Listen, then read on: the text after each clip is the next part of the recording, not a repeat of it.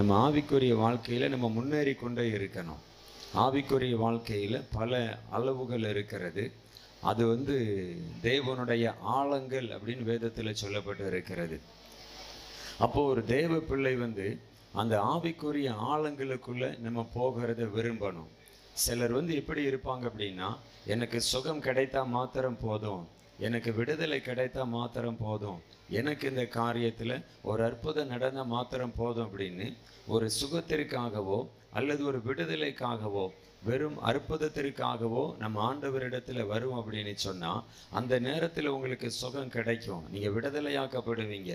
உங்களுக்கு அற்புதம் நடக்கும். ஆனால் என்ன ஆகும் அப்படின்னா பின்னாடி மறுபடியும் அதே பிரச்சனை உங்களுக்கு வரும். அது ஏற்கனவே வந்த மாதிரி இருக்காது. அது வேற ஒரு ரூபத்தில் வரும். ஏன் அப்படின்னா நம்ம ஆவிக்குரிய வாழ்க்கையில் நம்ம முன்னேறாமல் இருக்கிறபடியினால நம்ம ஆவிக்குரிய வாழ்க்கையில் முன்னேறணும் அப்படின்ட்டு நம்ம விரும்பாததுனால தான் நம்முடைய வாழ்க்கையில் நிறைய பாடு பாடுகளுக்கூடாக நம்ம கடந்து போய் விடுகிறோம் அதிகமான பேர் அவங்க இருக்கிற அந்த ஜெப வாழ்க்கையில திருப்தி அடைந்து விடுறாங்க. அவங்களோட வேத வாசிப்புல அவங்களுக்கு கிடைத்த அந்த வெளிப்பாடுல அதிலே திருப்தி அடைந்து விடுறாங்க.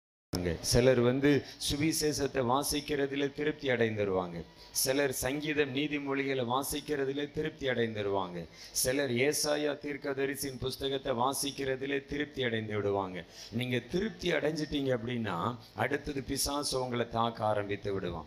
அது பிசாசனோட ஒரு ஒரு மிகப்பெரிய ஒரு வஞ்சகம். நீங்க திருப்தி ஆயிட்டீங்க அப்படின்னா அடுத்தது ஆண்டவர் உங்களுடைய பாத்திரத்தை நிரப்புகிறதற்கு நீங்க இடம் கொடுக்க தவறுகிறீங்க. அப்ப என்ன ஆகுது அப்படின்னா நீங்க தேவனால அனுதினமும் நிரப்பப்பட தவறும் போது உங்க வாழ்க்கையில ஏதாவது ஒரு பகுதியில நீங்க சத்துருவுக்கு இடம் கொடுப்பீங்க. அப்ப என்ன பண்ணுவான்? பிசாசு உங்களை நிரப்ப ஆரம்பித்து விடுவான். உங்க வாழ்க்கையினுடைய ஒரு சில பகுதிகள் உங்களுடைய குடும்பத்தினுடைய ஒரு சில பகுதிகளை வந்து பிசாசு நிரப்ப ஆரம்பித்து விடுவான். அது உங்களுக்கு தெரியாது. அப்போ இது எப்படி நடக்குது அப்படின்னா நாம திருப்தி அடைந்தது நிமித்தமாக. நம்ம திருப்தி அடைஞ்சிட்டோம் அப்படின்னு சொன்னாலே நம்ம வாழ்க்கையில வந்து முன்னேற்றத்தை பார்க்கறதுக்கு பதிலாக நம்ம என்ன ஆகும் அப்படின்னா கொஞ்சம் கொஞ்சமா ஆவிக்குரிய வாழ்க்கையில பின்வாங்க ஆரம்பித்து விடுவோம். வேதத்தில் எழுதப்பட்டு இருக்கிறது கானானுக்கு பிரயாணப்பட்ட இஸ்ரவேலர்கள் போறது கானானை நோக்கி ஆனா அவங்களுடைய இருதயம் எங்க போயிட்டுது அப்படின்னா எகிப்துக்கு போயிட்டு. அவங்களுடைய இருதயம் வந்து எகிப்துக்கு போயிட்டு எப்படி இருதயம் எகிப்துக்கு போகிறது? எகிப்துல வாழ்ந்த அந்த நாட்கள்ல அவங்க சாப்பிட்ட அந்த சாப்பாடை நினைத்த உடனே அவங்களுடைய இருதயம் வந்து எகிப்துக்கு போக ஆரம்பிச்சிருது. அப்போ அது நிமித்தமா என்ன ஆகுது அப்படின்னா தேவனுடைய ஆசிர்வாதத்தை பெற்றுக்கொள்ள முடியாமல் போய்விடுகிறது.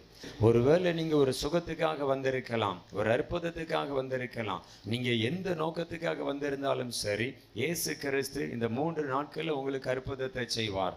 உங்களை திருப்பி திருப்தியாக்குவார். ஆனா உங்களுடைய ஆசை எதுவா இருக்கணும் அப்படின்னா நான் ஆவிக்குரிய வாழ்க்கையில வளரணும் இன்னும் கிருபையில வளரணும் இன்னும் நான் வந்து ஆவிக்குரிய ஆழங்களுக்குள்ள போகணும் அப்படின்னு ஒரு ஆசை உங்களுக்குள்ள இருந்தது அப்படின்னா தான் நீங்கள் பெற்றுக்கொள்ளுகிற சுகத்தை விடுதலை வந்து நீங்க தக்க வைத்து கொள்ள முடியும்.